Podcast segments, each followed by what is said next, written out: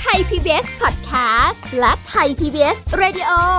ขอเชิญทุกท่านพบกับคุณสุริพรวงศสถิตพรพร้อมด้วยทีมแพทย์และวิทยากรผู้เชี่ยวชาญในด้านต่างๆ ที่จะทำให้คุณรู้จริง รู้ลึก รู้ชัดทุกโรคภัย ในรายการโรงพยา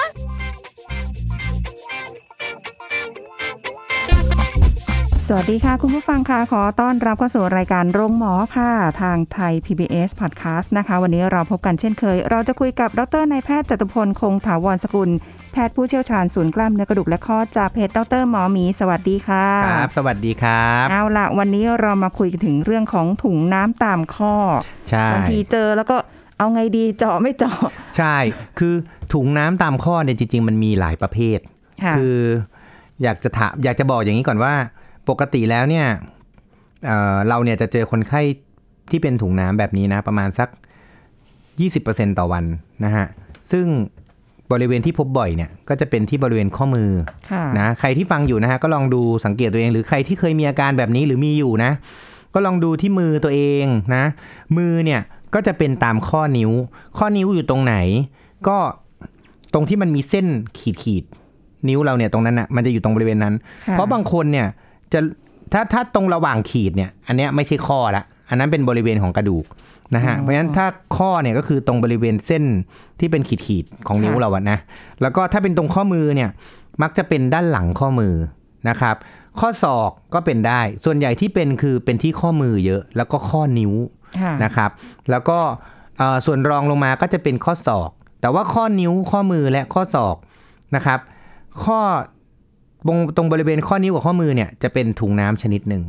ส่วนข้อศอกจะเป็นถุงน้ำอีกชนิดหนึ่งไม่เหมือนกันอ่าลักษณะของโรคมันจะต่างกันอ่าแล้วก็ถ้าเป็นก้อนที่เกิดตามตัวนะครับ อันนี้ก็จะเป็นอีกแบบหนึ่งนะอันนี้ส่วนใหญ่ถ้าเป็นก้อนตามตัวก็จะไม่ใช่ถุงน้ำเหมือนกันนะครับ ส่วนที่เท้านะที่เข่าไม่ค่อยมีนะครับ ที่เข่าเนี่ยมันจะเป็นก้อนถุงน้ำด้านหลังเข่า นะครับเออถ้าเป็นเข่ามันจะมีถุงน้ำด้านหลังเข่าได้ค่ะถ้าเป็นข้อเท้าก็จะเป็นมักจะเป็นถุงน้ำที่ออกมาทางด้านข้างด้านนอกของข้อเท้า อันนี้เราเห็นพูดให้เห็นภาพรวมก่อนนะว่าปกติแล้วมันเกิดได้ที่ไหนบ้างนะ ใครที่มีรู้สึกมีก้อนน่ะลองจับจับดู แล้วก็ลองเทียบกับอาการที่วันเนี้ยเราได้พูดไปนะครับค่ะสาเหตุที่ทำไมวันนี้เราถึงได้พูดเรื่องนี้ก็เพราะว่าเอ่อโรคเนี้ย ไม่ว่าจะเป็นถุงน้ำที่ข้อมือข้อเท้าข้อเข่า อะไรก็แล้วแต่เนี่ย จริง ๆ โรคพวกเนี้ยมันหายได้เอง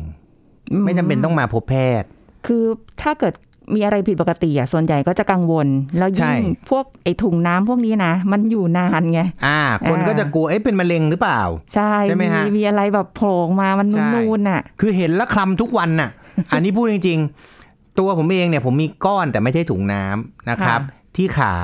แล้วก็ที่นิ้วอ่านิ้วหัวแม่เท้า อันนี้เป็นมาตั้งนานแล้วตั้งแต่ประมาณสักสิบกว่าปีก่อนค่ะแต่อันนี้มันเป็นมันเป็นสิ่งที่ผิดปกติอย่างหนึ่งของมนุษย์ก็คือว่า ยิ่งผิดปกติ ยิ่งคำยิ่งจับจังเลย แล้วยิ่งจับเนี่ยมันก็จะยิ่งนูน สังเกตไหมอะอย่างนิ้วเท้าผมเนี่ยนะ ผมเคยค่ะมีแบบคำไปคำมาคำจนเจ็บอะ เพราะว่าเราจะคิดเอ้ยเป็นอะไรวะเป็นอะไรวะอะไรเงี้ย ตลอดเวลานะ เพราะฉะนั้น คืออันเนี้ยอยากจะพูดเพราะว่าเนื่องจากช่วงนี้มันก็เราไม่อยากให้ใครออกมาจากบ้านอะเนาะค่ะเออก็อยู่บ้านกันไปนะ รักษาความปลอดภัยให้กับตัวเอง เพราะฉะนั้นเอ่อโรคพวกเนี้ยคืออยากจะยืนยันให้กับผู้ฟังทุกท่านเนี่ยนะว่าโรคพวกเนี้ยไม่ต้องกังวล ใครที่เป็นอยู่ สมมุติว่าเป็นถุงน้ำมาเป็นเดือนแล้วอย่างเงี้ย หรือเป็นมาเป็นสองสามอาทิตย์ ส่วนใหญ่เป็นเป็นปีเนี่ย ก็คงก็แปลว่าคนไข้คงจะช่างมันไปแล้วล่ะ ไม่ต้องสนใจมันไปละใช่ไหมก็นไม่ได้แต่ถ้ารู้เกิสึดกเจ็บพวกพวกเนี้ยคนไข้จะมาตอนประมาณสักสองอาทิตย์ถึงสี่อาทิตย์ ช่วงแรนะกๆใช่ไหมอ่าช่วงแรก ๆ เขาก็จะไม่สบายใจนะใครที่ฟังอยู่ใครมีก้อนเนี่ยนะฮะนะ โดยเฉพาะเจอบ่อยที่สุดเลย ด้านหลังของข้อมือ วิธีการตรวจดูนะฮะก็คือให้เรากระดกข้อมือลง แล้วมันก็จะทำให้ก้อนเนี่ยมันนูนขึ้นอืม นะอันเนี้ยก็จะเป็นถุงน้ำที่ข้อมือ อันนี้จะเห็นนะครับชัดเลยใช่ไหมคะอันนี้จะเห็นชัดถ้ามันจะเป็นก้อนนูนขึ้นมานะครับ พวกนี้เนี่ยจะสังเกตว่ามันจะค่อยๆขึ้นมาเรื่อยๆนะครับ แต่ว่าพี่ไม่ต้องดูเพราะพี่ไม่มี ตัวผมเองก็มีแต่เล็กๆนะครับอ๋อเหรอคือส่วนใหญ่มันจะสัมพันธ์กับการใช้งานนะครับเอ่อพวกเล่นกีฬาวิดพื้นอย่างเงี้ยเป็นได้อืมพวกเล่นกีฬาประเภท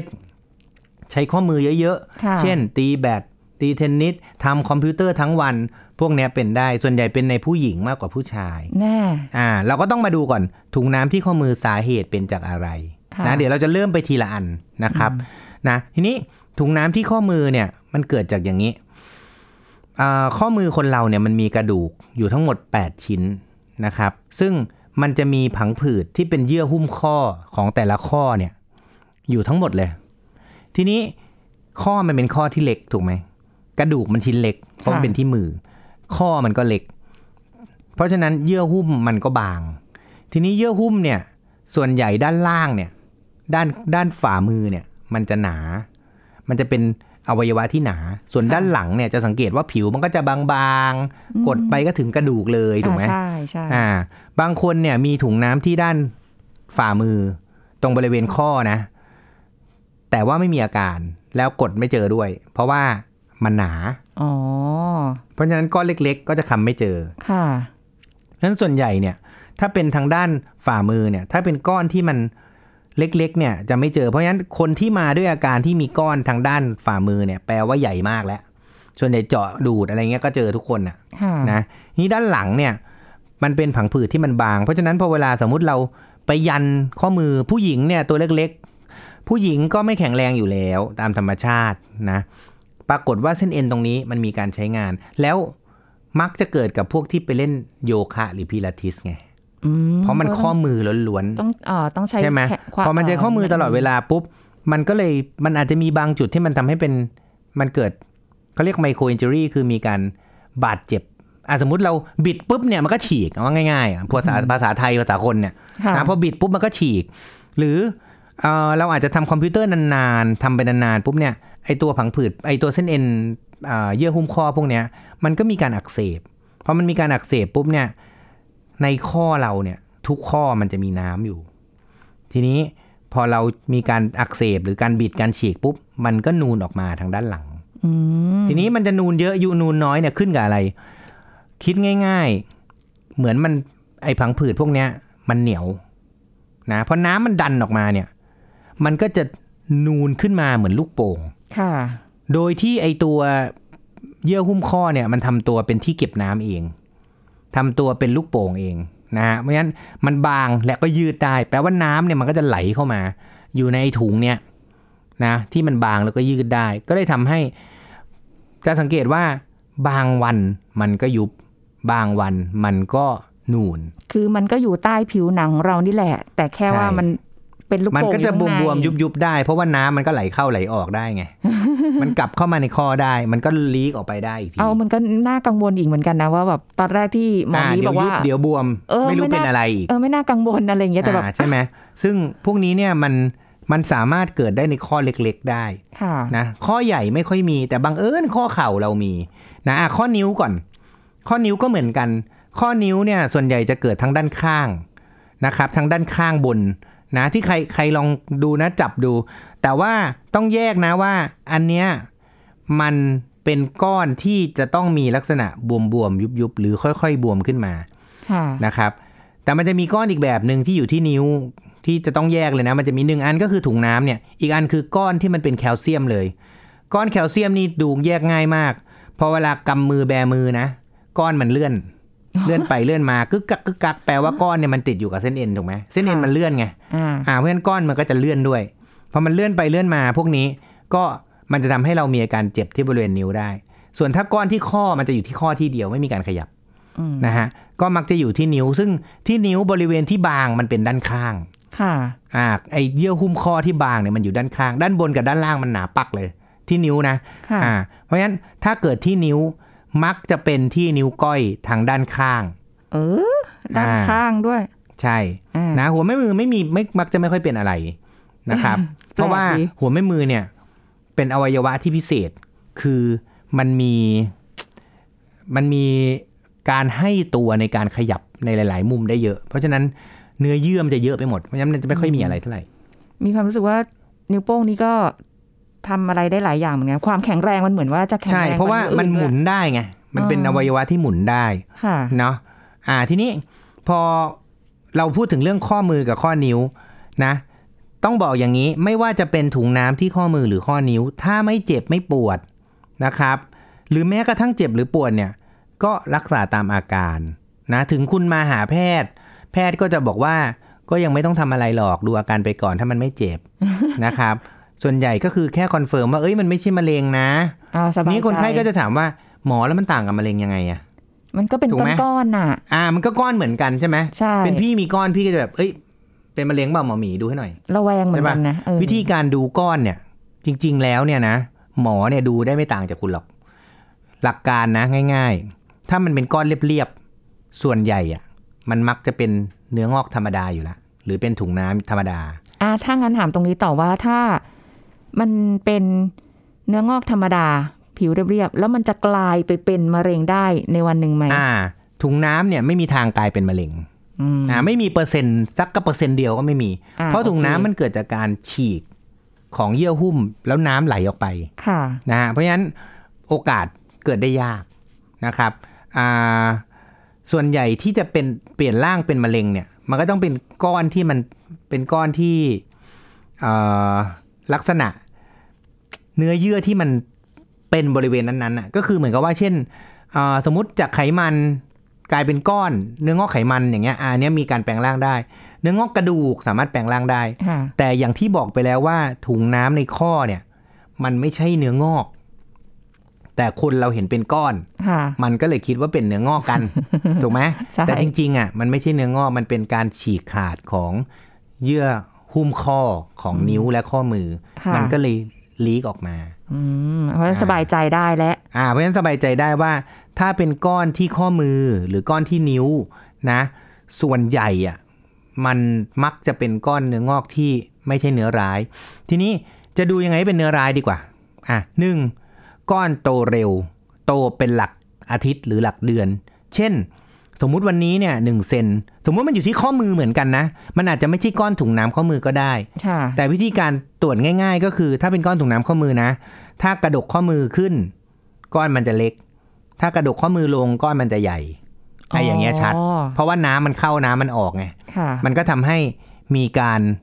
ขยายขนาดของก้อนได้นะ ส่วนถ้าเป็นเนื้อร้าย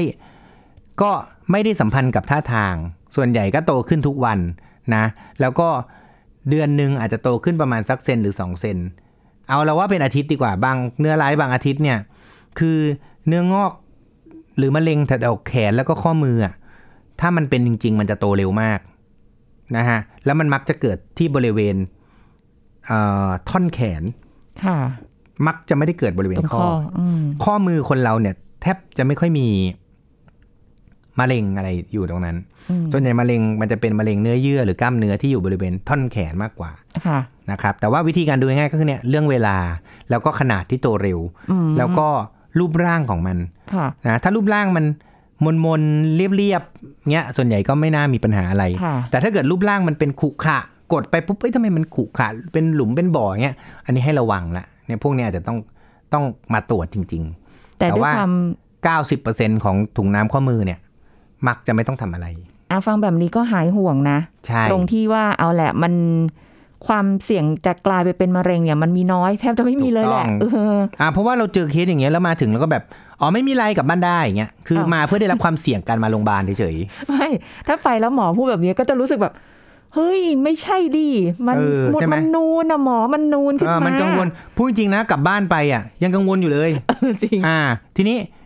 ก็เลยมีบางรายที่เราอาจจะต้องทำอะไร ให้เพื่อสบายสบายใจอย่างนี้เหรอถูกต้องนะ ทีนี้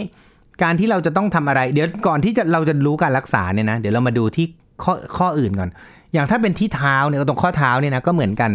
มันจะมีผังผืดอยู่เหมือนกัน แล้วมันก็ทะลุออกมา ทีนี้ข้อใหญ่ข้อเดียวที่มันมีโอกาสเป็นได้นะ ก็คือข้อเข่า ข้อเข่าเนี่ย มันจะเป็นถุงน้ำเบ้อเร่อเลยนะ ออกมาตรงบริเวณด้านหลังด้านในเข่า สำหรับอันนี้สำหรับคนสูงอายุนะค่ะใครที่สูงอายุแล้วเป็นข้อเข่าเสื่อมอยู่แล้ว ไอ้พวกนี้เนี่ยมันจะมาพร้อมกับข้อเข่าเสื่อมค่ะเพราะพอข้อเข่าเสื่อมเนี่ยพอเวลาเราเดินแล้วมันถูไปถูมาเนี่ย เข่ามันอักเสบเข่ามันก็จะบวม มันไม่ได้บวมเฉพาะด้านหน้านะ ทีนี้ด้านหลังเข่าคนเราเนี่ย มันจะมีบริเวณรูอยู่รูหนึ่งเขาเรียกรูตามธรรมชาตินะฮะซึ่งมันเป็นช่องที่เกิดจากกล้ามเนื้อที่มันไม่ปิดอยู่บริเวณนั้น ก็จะเป็นเหมือนพังผืดบางๆ แล้วอีน้ำในข้อเนี่ยพอมันเยอะมากๆเนี่ย มันก็จะดันถูกไหมเพราะเราเรางอเข่าเหยียดเข่าเนี่ย น้ำมันก็ต้องวิ่งไปที่ด้านหลังถูกไหมพอเรางอปุ๊บน้ำวิ่งด้านหลังค่ะพอเราเหยียดน้ำวิ่งด้านหน้า มันก็เหมือนเราเอาน้ำกระทุ้งกระทุ้งกระทุ้งตรงนี้ตลอดพอไปกระทุ้งตรงนี้ปุ๊บเนี่ย มันทำให้ไอ้ถุงตรงบริเวณเนี้ยมันจากที่เป็นแผ่นเรียบๆมันยื่นออกมาค่ะยืดขยายออกมา เหมือนเราไปดันแล้วทำให้ผนังมันยืดยืดยืดออกมา แล้วมีน้ำไหลเข้าไป ก็กลายเป็นถุงน้ำหลังเข่า เราก็เรียกว่าเบเกอร์ซีสนะอ๋อซึ่งไอ้ถุงน้ำแบบเนี้ยวิธีการแก้ต้องไปแก้ต้นเหตุ บางคนบอกเดี๋ยวเขาไปตัดถุงน้ำตัดก็ไม่ช่วยนะครับนะส่วนใหญ่ตัดแล้วเย็บเนี่ย มันก็ส่วนใหญ่จะกลับมาใหม่เพราะน้ำมันยังอยู่ ต้นเหตุมันยังอยู่ แถมมีแผลอยู่ด้วยนะฮะเพราะฉะนั้นที่เข่าเนี่ยการรักษาส่วนใหญ่เราแนะนำอย่างนี้ ถ้าเป็นข้อเข่าเสื่อม รักษาข้อเข่าเสื่อมหาย เข่าไม่บวม มันก็จะหายไปด้วย อ๋อ คิดว่าจะต้องมานั่งเจาะมานั่งเอาออกเออเนาะหลายอ่าไม่งั้นก็ขั้ตอนเคยมีฮะเจาะแบบเจาะกันบ่อยมากที่เข่าเนี่ยนะ แต่ว่าส่วนใหญ่เข่าเนี่ย เราเจาะด้านหลังอย่างด้านหลังอย่างเดียวก็ไม่ได้ ด้านหน้าอย่างเดียวก็ไม่ได้ต้องเจาะสองที่ เพราะว่าเข่าน้ำที่มันไปอยู่ในถุงเนี่ยมันก็ไม่ยอมกลับไปที่เดิมอืมอ่าไปรีดให้กลับมันก็ไม่กลับค่ะต้องไปดูดน้ำออก แถมต้องไปดูดน้ำในเข่าออกอีก นะอ่าซึ่งถ้าเป็นข้อเข่าเสื่อมแล้วเป็นเบเป็นเบเกอร์ซีสเนี่ยเป็นถุงน้ำแบบเนี้ยมันรักษาค่อนข้างยากอืมอะนะฮะเพราะฉะนั้นก็อันเนี้ยคือให้รู้เบสิกคร่าวๆๆไว้คร่าวๆก่อนนะว่ามันมีตรงจุดไหนได้บ้างใช่ถูกเดี๋ยวต้องช่วงหน้านะคะ กลับมาคุยกันเรื่องนี้ต่อเดี๋ยวพักกันสักครู่ค่ะ พักกันสักครู่แล้วกลับมาฟังกันต่อค่ะ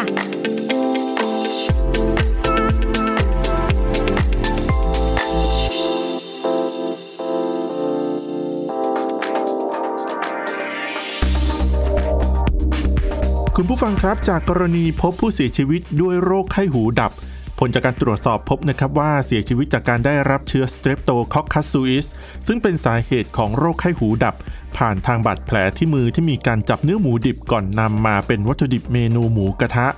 ผู้ที่บริโภคจึงไม่ควรใช้มือที่ไม่สะอาด หรือเป็นแผลหยิบจับอาหารประเภทเนื้อดิบ เพราะว่าอาจจะปนเปื้อนและเป็นแหล่งนำของเชื้อโรคต่างๆ เข้าสู่ร่างกายได้นะครับ ก่อนปรุงอาหารควรสวมถุงมือสำหรับอาหารโดยเฉพาะ ซึ่งถุงมือจะต้องมีสภาพที่ดี ไม่สกปรกไม่ฉีกขาด ไม่ควรใช้ถุงมือที่ทำมาจากพลาสติกรีไซเคิลและเลือกซื้อเนื้อหมูจากแหล่งที่มีการรับรองมาตรฐานตลาดสดน่าซื้อ หรือจากเขียงหมูที่ได้รับการรับรองจากกรมปศุสัตว์ ที่รับจากโรงฆ่าสัตว์ที่ได้มาตรฐานนะครับ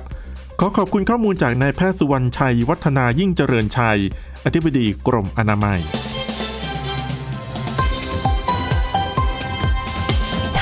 PBS Radio วิทยุข่าวสารสาระ เพื่อสาธารณะและสังคม คุณกำลังฟังรายการโรงหมอ รายการสุขภาพเพื่อคุณจากเรา กลับมาติดตามพูดคุยกันต่อนะคะ ถุงน้ำตามข้อ เอาออกหรือเก็บไว้อ่าทีนี้อ่าเราต้องมาต่อเรื่องการรักษาละค่ะนะเอ่อการรักษาเนี่ยส่วนใหญ่นะฮะถ้าเกิดมาเจอเราเนี่ย เราจะใช้ เป็น oral treatment หรือใช้ปากรักษา ก็คือแนะนำว่าไม่ต้องทำอะไรแล้วกลับบ้าน เอาอีกแล้วก็คือก็มันไม่สบายใจไงเออคือส่วนใหญ่เนี่ยอ่าจากประสบการณ์นะค่ะไม่ว่าจะทำวิธีไหนก็ไม่ดีสักอย่างนะฮะคือมัน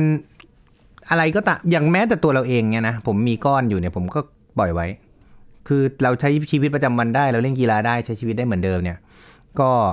ปล่อยไว้ แต่นี้บางคนอย่างเช่นแม่บุ้งแม่บ้านอย่างเงี้ยนะเขาต้องมีการบิดมีการใช้พอบิดทุกครั้งมันก็ไปฉีกมันก็อักเสบค่ะหรือไอ้ก้อนเนี่ยมันอาจจะไปกดตรงบริเวณเส้นเอ็นที่มันวิ่งผ่าน เพราะฉะนั้นพอเวลาขยับปุ๊บมันก็จะเจ็บตลอด พวกนี้เนี่ยก็อาจจะต้องทำการรักษา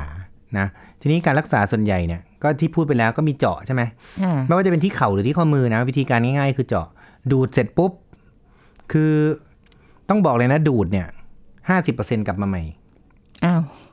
เพราะว่าจมันยังริงอยู่ๆจากประสบการณ์อะเยอะกว่านั้นเพเพราะอะไรพอเราแทงเข็มเข้าไปใช่ไหมแล้วเราดูดออก เนื้อเยื่อเนี่ย มันไม่เหมือนลูกโป่งที่แตกแล้วแตกเลย ไม่กลับมาเชื่อมใหม่ เนื้อเยื่อเราเนี่ยมันฉลาดมาก คือแล้วมันมีหลายชั้นด้วยนะพอเราเจาะลงไปเนี่ยพอดึงเข็มออกปุ๊บไอ้ชั้นต่างๆที่มันที่มันเรียงกันอยู่ แล้วเข็มมันแทงเข้าไปเป็นตรงๆใช่ไหมพอดึงออกมาปุ๊บไอ้เนื้อแต่ละชั้นมันปิดซีลแบบอย่างดีเลย ทำให้กลับไปในคืนนั้น หรือสี่ชั่วโมงหลังจากนั้น ก้อนมันกลับมาใหม่ด้วยความรวดเร็ว โอ้โหอันนี้ใช่ก็คนไข้เร็ส่วนใหญ่เกิบอกกลับไปเนี่ย ก็อยู่ได้สักคืนหนึ่งมั้งหมอกลับไปตอนคืนก็มาแล้ว อันเนี้ยถ้าไปให้หมอเจาะได้มันก็ยังแบบ แต่ถ้าเจาะเองอะคือคนไข้คงเจาะเองไม่ได้นะ แต่สมัยก่อนเนี่ยเขาเรียก Bible disease ไงหรือหรือโรคไบเบิลแต่ก่อนเนี่ย พอเวลาคนเขาเจ็บป่วยไปหา พระใช่ไหมล่ะค่ะอ่า พระเขาก็มีไบเบิลเล่มหนาๆใช่ไหมอืคัมภีร์ไบเบิลนี้ใช่ไหมอืมเขาก็มาทุบปลักเข้าไปฮะถุงมันก็แตกอืมอุ้ยมันแตกง่ายขนาดนั้นเลยเหรอ มันก็ไม่ง่ายหรอกมันก็เจ็บ มันก็ต้องเจ็บทั้งแขนแหละเอออ่า แต่ว่ามันก็แตกไง ค่ะ ทีนี้ถุงที่มันแตกเนี่ย มันก็แทบจะไม่มีการไม่มีโอกาสกลับมาใหม่ละ เพราะว่าอย่าลืมนะ จะทุบให้แตกได้เนี่ย มันต้องเจ็บมหาศาล มันคงจะสะท้านทั้งแขนน่ะ นี่จินตนาการนะพอเวลาเอาไบเบิลเล่มใหญ่ๆ คิดดูเดี๋ยวหนังสือ encyclopedia ก็ได้เอาโอ้แล้วหนาปักเข้าไปอย่างเงี้ยปกแข็งแข็งๆอะอ่าใช่ไหมคงเจ็บแขนไปหลายวันน่ะ จนรู้สึกว่าไอ้ก้อนนี้ไม่เจ็บมากเพราะมันเจ็บที่อื่นก่อนนึกออกปะแต่ว่าก้อนมันพอมันแตกแล้วมันแตกเลยมันก็หายละ มันก็เป็นการรักษาในสมัยเป็นการรักษาที่ดีที่สุดอืมตั้งแต่อดีตยันปัจจุบันฮะเพราะว่าพออักเสบปุ๊บมันก็ค่ะจะมีผังผืดหนาๆเชื่อมไปโอกาสจะกลับมาเป็นซ้ำนี่น้อยสุด ค่ะนะนี่การรักษาด้วยแพทย์ ดูดเนี่ย กลับมาใหม่แน่ๆบอกเลย ผมไม่ค่อยแนะนำให้ใครดูดอะค่ะเจาะมันเจ็บฟรีด้วยนะแล้วฉีดยาชาก็ไม่ได้ เพราะว่าฉีดยาชาปุ๊บนะก้อนหายดูดไม่เจออีกค่ะ อ่า หรือดูดเลยส่วนใหญ่มันก็ไม่ได้เจ็บมากหรอก ถ้าถ้าดูดแล้วไม่ได้มีความพยายามที่จะไปทิ่มมันได้เยอะอะนะอืมแต่ของผมเนี่ยส่วนใหญ่ผมจะพยายามทิ่มมันให้มันมีหลาย ๆ รู เพราะรูเดียวมันกลับมาใหม่ใช่ไหมล่ะทำหลาย ๆ รูโอกาสกลับมาใหม่มันก็น้อยลงอืม นะฮะอีกอันหนึ่งก็คือฉีดสเตียรอยด์เข้าไปเพื่อลดการฮีลิ่งแต่ว่ามันก็ต้องเจาะหลาย ๆ รูนะค่ะอ่าแล้วก็ฉีดสเตียรอยด์เข้าไปเพื่อให้มันเหมือนเป็นรูถาวรอะ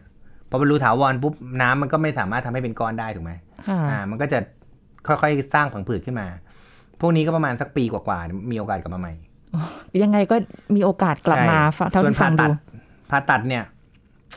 คือมันก็มีประมาณสักยี่สิบเปอร์เซ็นที่มันจะกลับมาใหม่นะ แต่ว่า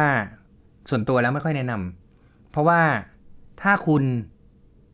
ทำให้เกิดก้อนนี้ขึ้นมาได้เองอะแปลว่าเดี๋ยวมันเกิดใหม่ได้ค่ะถูกไหม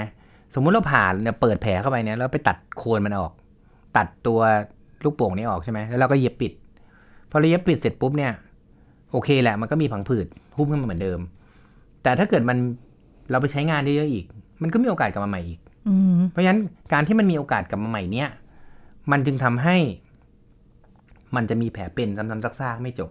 ค่ะนะแล้วยิ่งถ้าเกิดคุณผ่านการรักษามาหลาย ๆ ครั้งอะ่ะไอตัวพังผืดของตัวเองเนี่ยมันยิ่งบาง คือเราอยากให้ไปรักษาที่ต้นเหตุดีกว่านะคือพยายามใช้ข้อมือให้น้อยลง เขามีโรคเนี่ยนะโรคในปัจจุบันเนี่ยเขาบอกว่าให้เราเนี่ยช่วยกรุณาปรับตัว ใช่ไหมช่วยกรุณาปรับตัวว่า คุณน่ะเจ็บแล้วนะ คุณจะต้องอย่างนั้น คุณต้องอย่างนี้ค่ะใช่ไหม อ่าเพราะฉะนั้นผมเลยคิดว่าจริงๆ หลักการที่ดีที่สุดคือต้องลดการใช้งาน แต่โอเคแหละ ประเทศเรามันก็ไม่ได้โอ้โหรวยขนาด ไม่ต้องทำอะไรนเป็นอาหรับเออจะได้ไม่ต้องทำอะไรใช่ไหมเออคือพวกเราเนี่ยยังต้องทำงานบ้านทำนู่นทำนี่อยู่ก็แนะนำอย่างนี้ถ้าเกิดว่าเรามีก้อนเนี่ยนะ ก็ผ่าตัดแต่ไม่ค่อยแนะนำหรอก ถ้าอย่างอย่างดีสุดก็พยายามเจาะดูดฉีดสเตียรอยด์แล้วก็พยายามใช้งานให้มันน้อยๆในข้างนั้น นะหรือถ้าเกิดใครไม่อยากผ่าตัดไม่อยากเจาะอะไรเลย ก็พันผ้าไว้แล้วก็หลีกเลี่ยงการใช้งานไปใช้อีกข้างหนึ่งถ้าใครทำได้ค่ะส่วนเข่านะ เจาะดูดไม่ช่วยเลยนะ ดูดเสร็จปุ๊บเนี่ยสองสามวันกลับมาใหม่เลย เคยมีรายหนึ่งนะฮะมาเจอเราทุกอาทิตย์เลยมาดูดทุกอาทิตย์โอ้โหผมบอกโอ้ยนี่ไม่เบื่อเหรอดูดกันทุกอาทิตย์เนี่ยเขาก็บอกว่าอืมก็มันมันลำคาญใช่ดีไหมกว่าผมเห็ก็นบอกว่าก็รักษาข้อเข่าเสื่อมไปสิเขาก็บอกว่าอืมก็ยังไม่อยากผ่า บอกโอ้ยถ้างี้ก็ไม่ไหว คือมันต้องมันต้องทำอะไรสักอย่างมันต้องแก้ต้นเหตุอะแต่ว่ามันก็จะมีกลุ่มหนึ่งฮะที่